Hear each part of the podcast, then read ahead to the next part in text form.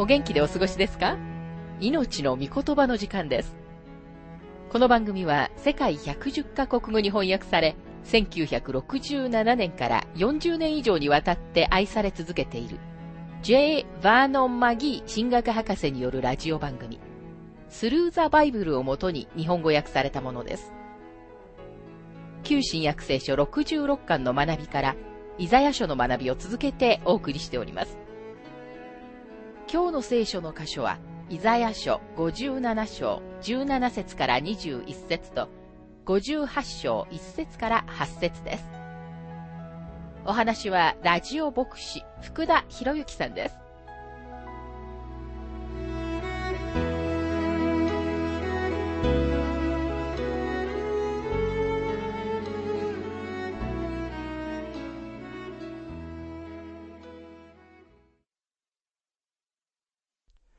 イザヤ書57章の学びをしていますが、17節彼のむさぼりの罪のために、私は怒って彼を打ち、顔を隠して怒った。しかし彼はなお背いて、自分の思う道を行った。神様はなぜご自分が悪者を懲らしめるかを説明しておられます。悪者は貪欲で神様に反抗し続けます。知的な人なら誰でも神様がいつの日か反抗をやめさせられることを知っていると確信しています。神様は反抗的な者たち、そして心の高ぶった者たちを罰せられなければなりません。18節私は彼の道を見たが、彼を癒そう。私は彼を導き、彼とその悲しむ者たちとに慰めを報いよう。自分たちの悪の道を捨て去る者たちのためには、神様は彼らを癒し、救ってくださいます。神様は正しい者には慈悲深いお方なのです。19節私は唇の実を創造した者、平安あれ。遠くの者にも近くの者にも平安あれ。私は彼を癒そうと、主は仰せられる。神様だけが罪人の心に平安を語りかけることがおできになるのです。これまでの三つの部分は、神様がイザヤ書48章22節で言われたのと同じように、悪者どもには平安がないと主は仰せられると言われた部分で区切ることができます。そこで区切ることができることはかなり明らかだと思います。人間の歴史は戦争と絶え間ない衝突でできています。国々の間だけでなく、これは個人個人の間でも同じことです。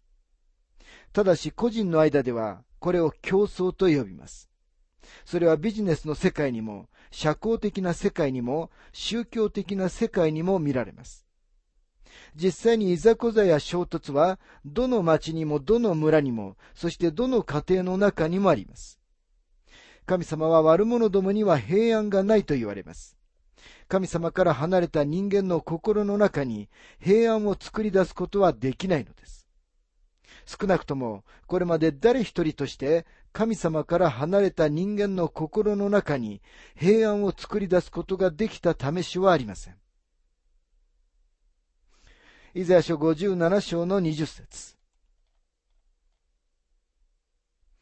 しかし悪者どもは荒れ狂う海のようだ。静まることができず、水が海藻と泥を吐き出すからである。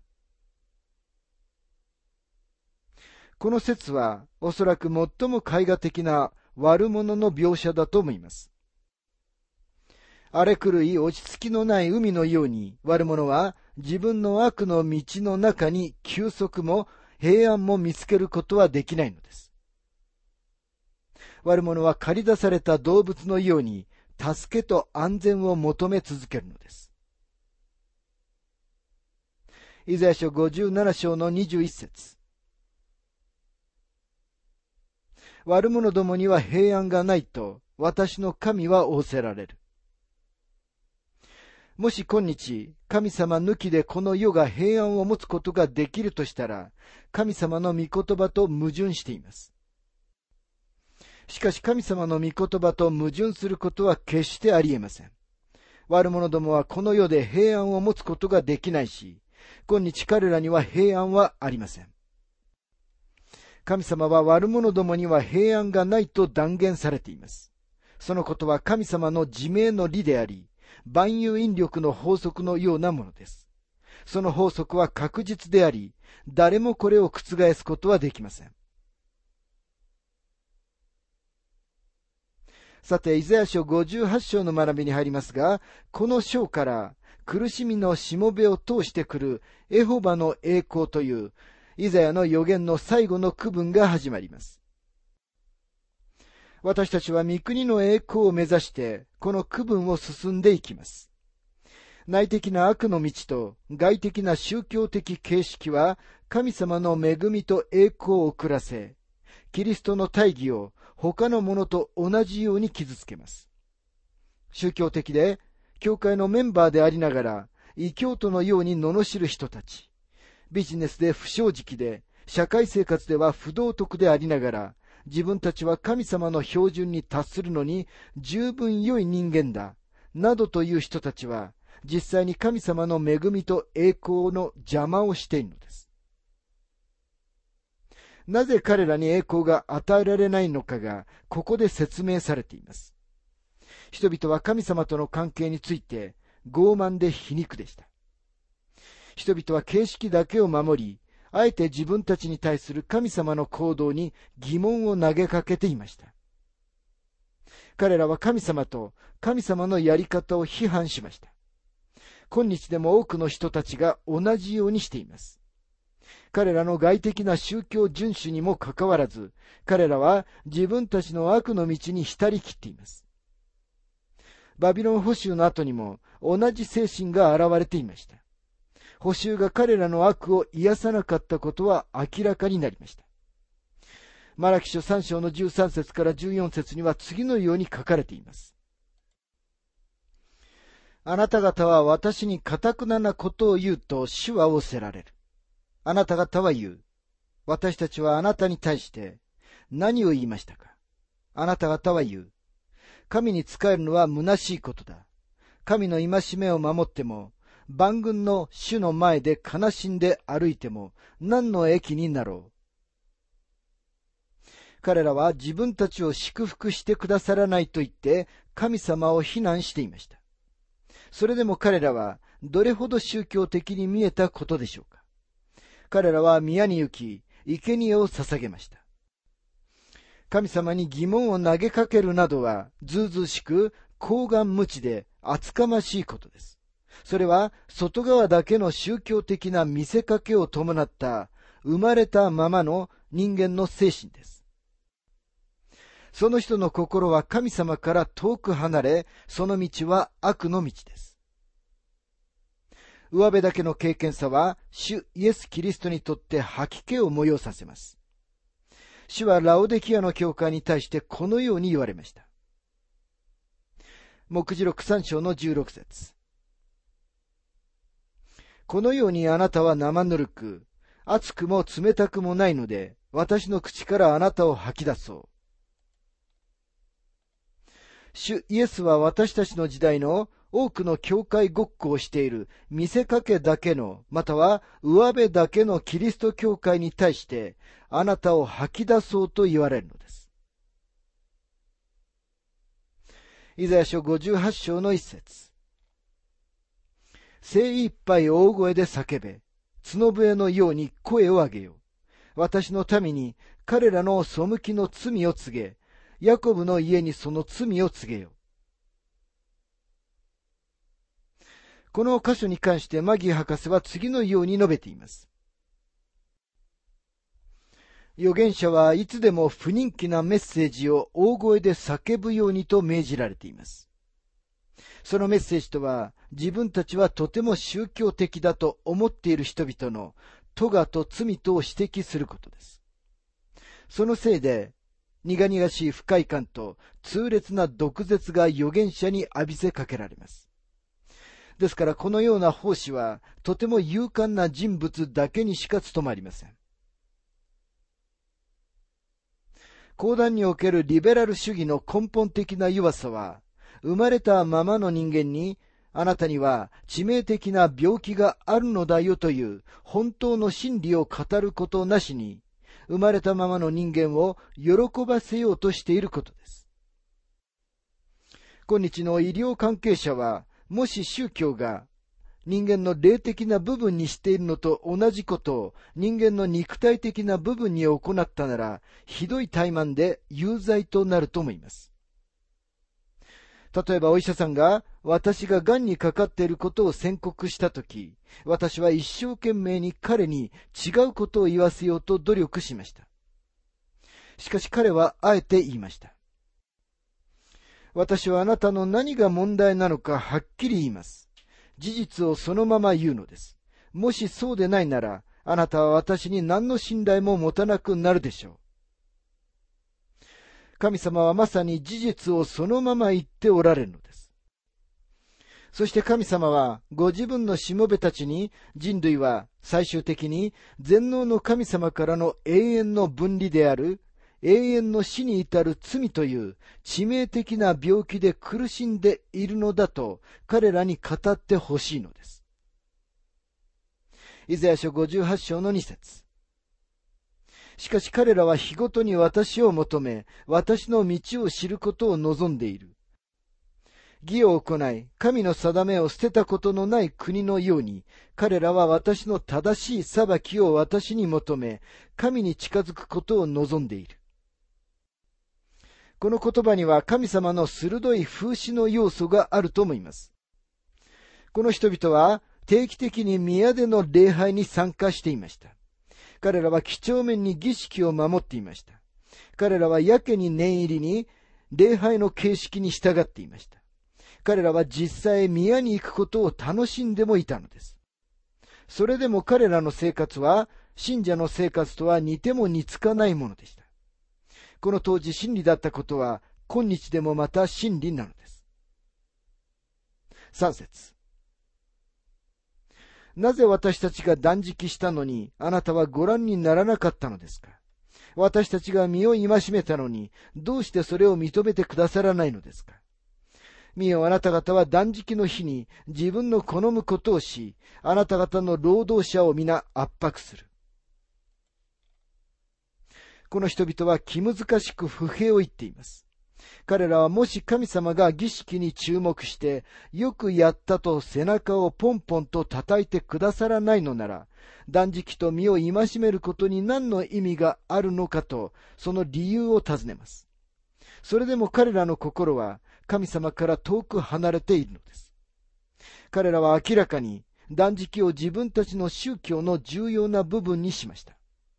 神様は彼らに断食の日を与えられたことは一度もありません。でも神様は彼らに祭りの日をお与えになりました。大いなる贖いの日に関連して自分の魂を悩ますべきであり、罪を犯した時には彼らは断食をすべきだったのは本当です。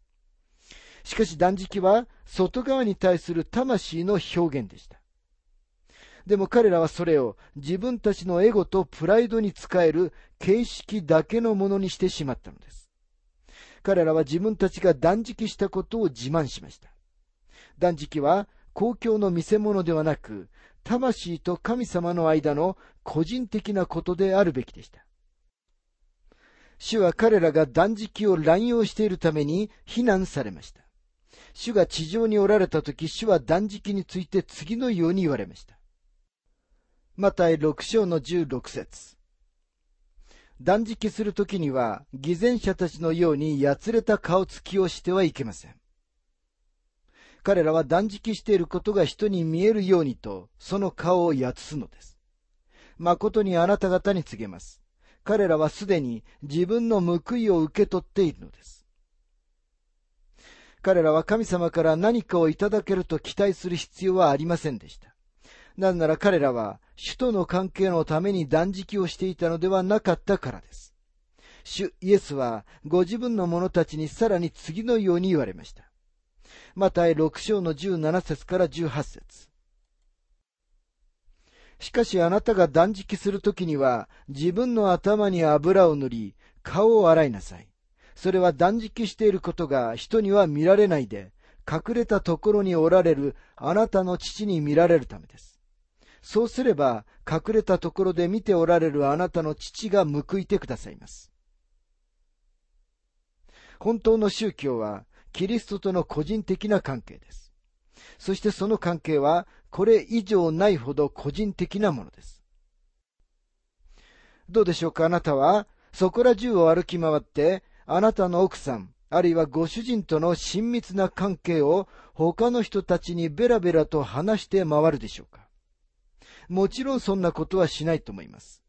もしあなたがイエス・キリストと個人的な関係を持っているのなら、それは二人の間の貴重な秘密です。主のために証しはしますが、主との親密な時のことを明らかにすることはありません。あなたは自分の宗教、あるいは特定の儀式を行っていることを自慢してはいないでしょうか。もしそうであるなら、それは恥ずべきことです。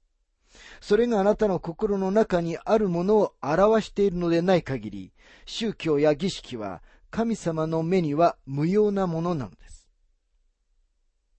私たちにはどれほど儀式ではなく、霊と誠による現実が必要であることでしょうか。この当時の多くの人々が、イザヤのメッセージに疑問を抱いただろうと思います。彼らはおそらく、イザヤあなたは一体全体何を話しているんだ？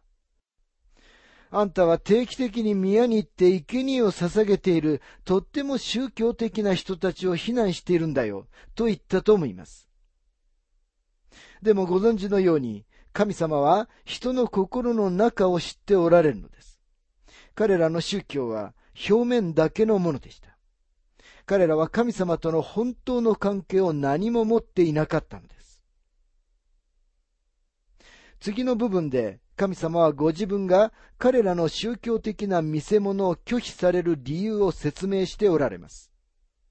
イザヤ書58章の4節見よあなた方が断食するのは争いと喧嘩をするためであり、不法に拳を打ちつけるためだ。あなた方は今、断食をしているが、あなた方の声は、意図高きところに届かない。神様はなぜ彼らの断食を受け入れることができないかを説明されます。彼らは断食をすれば自分たちは神様から特別に受け入れられると思っていました。五節私の好む断食、人が身を戒める日はこのようなものだろうか。足のように頭を垂れ、荒布と灰を敷き広げることだけだろうか。これをあなた方は断食と呼び、主に喜ばれる日と呼ぶのか。神様は彼らに断食を命じられはしませんでした。そして彼らの礼拝の行動は全部外面的で彼らの心の状態を明らかにはしていませんでした。残念ながら現代の教会の状況はこのようなものです。素晴らしい教会も確かにたくさんあります。でも概して組織的な教会は形式的な経験さしか持ち合わせてはいないのです。どうでしょうか？これを聞いているあなたの属している教会は規則規則で信徒ががんじがらめになってはいないでしょうか？また表面的な儀式だけが先行し、霊と誠による礼拝が行われているでしょうか？イザヤ書58章の6節私の好む断食はこれではないか。悪の絆を解き、くびきの縄目をほどき、虐げられた者たちを自由の身とし、すべてのくびきを砕くことではないか。神様は実際にはこう言っておられるのです。もしあなたが本当に断食したいのなら、何をしたらよいか私の言うことを聞きなさい。断食をして、経験ぶった顔をして歩き回る代わりに、罪を犯すことをやめなさい。噂話をやめなさい。あなたの心の悪と邪悪さをあからさまにすることをやめなさい。あなたの振る舞いで私に対する信仰を実践しなさい。正直な行動を取り始めなさい。言うことに正直になりなさい。あなたが荒布を着て灰をかぶるのを見るよりも、私はあなたの内側が清いのを見たいのだ。イザヤ書58章の7節飢えた者にはあなたのパンを分け与え、家のない貧しい人々を家に入れ、裸の人を見て、これに着せ、あなたの肉親の世話をすることではないか。彼らは貧しい者、困窮した者に背を向けていました。彼らは自分の肉親にさえも親切と愛を示すことを拒否しました。彼らの宗教は墓石のように冷たいものだったのです。彼らには神様を思う心はありませんでした。もしこれを聞いているあなたに神様を思う心があるのなら、あなたには他の人を思う心もあるはずです。もし神様を思う心があるなら、その人たちの助けとなり、祝福となりたいと思うはずです。冷たい心の持ち主でありながら、同時にファンダメンタルな神学の立場を取ることはできないはずです。今日すべての批判や不快なことは、キリストの大義のために有害です。神様はご自分の民の、いわゆる礼拝は欲しくないと言われました。彼らは形式的なことを行っているだけだったからです。彼らはただ、教会ごっこをしているだけでした。神様は彼らに自分たちは楽しんでいるかもしれないが、いずれ重荷になると言われました。なぜなら彼らは世の前で見せかけを作ろうのに疲れてしまうからです。神様は彼らに言われました。本音を言いなさい。自分たちの生活の中で真実を実践しなさい。本当に重要なことは、神様に自分の罪を告白して、あなたを通してキリストに生きていただくことです。私たちにはどれほどキリストとの親密な個人的な関係が必要でしょうか神様は本当にご自分の民が自分に立ち返ってほしいと願っておられます。イザヤ書58章の8節その時暁のようにあなたの光が差し入れ、あなたの傷は速やかに癒される。あなたの義はあなたの前に進み、主の栄光があなたのしんがりとなられる。世は教会の脇を通り過ぎています。なぜなら、彼らは教会の中に神様がいるとは信じていないからです。神様はここで、あなた方の生活のゆえに、私は自分自身を表すことができないと言われます。あなたは福音の証の邪魔をしてはいないでしょうか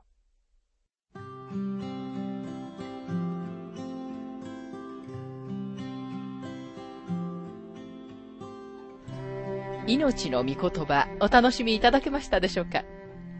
今回は悪者への罪の宣告というテーマでイザヤ書57章17節から21節と、58章1節から8節をお届けしました。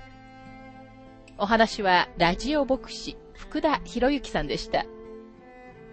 なお、番組ではあなたからのご意見、ご感想、また聖書に関するご質問をお待ちしております。お便りの宛先は、郵便番号592-8345大阪府堺市浜寺昭和町4-462浜寺聖書協会命の御言葉の係メールアドレスは全部小文字で ttb.hbc.gmail.com です。どうぞお気軽にお便りをお寄せください。それでは次回までごきげんよう。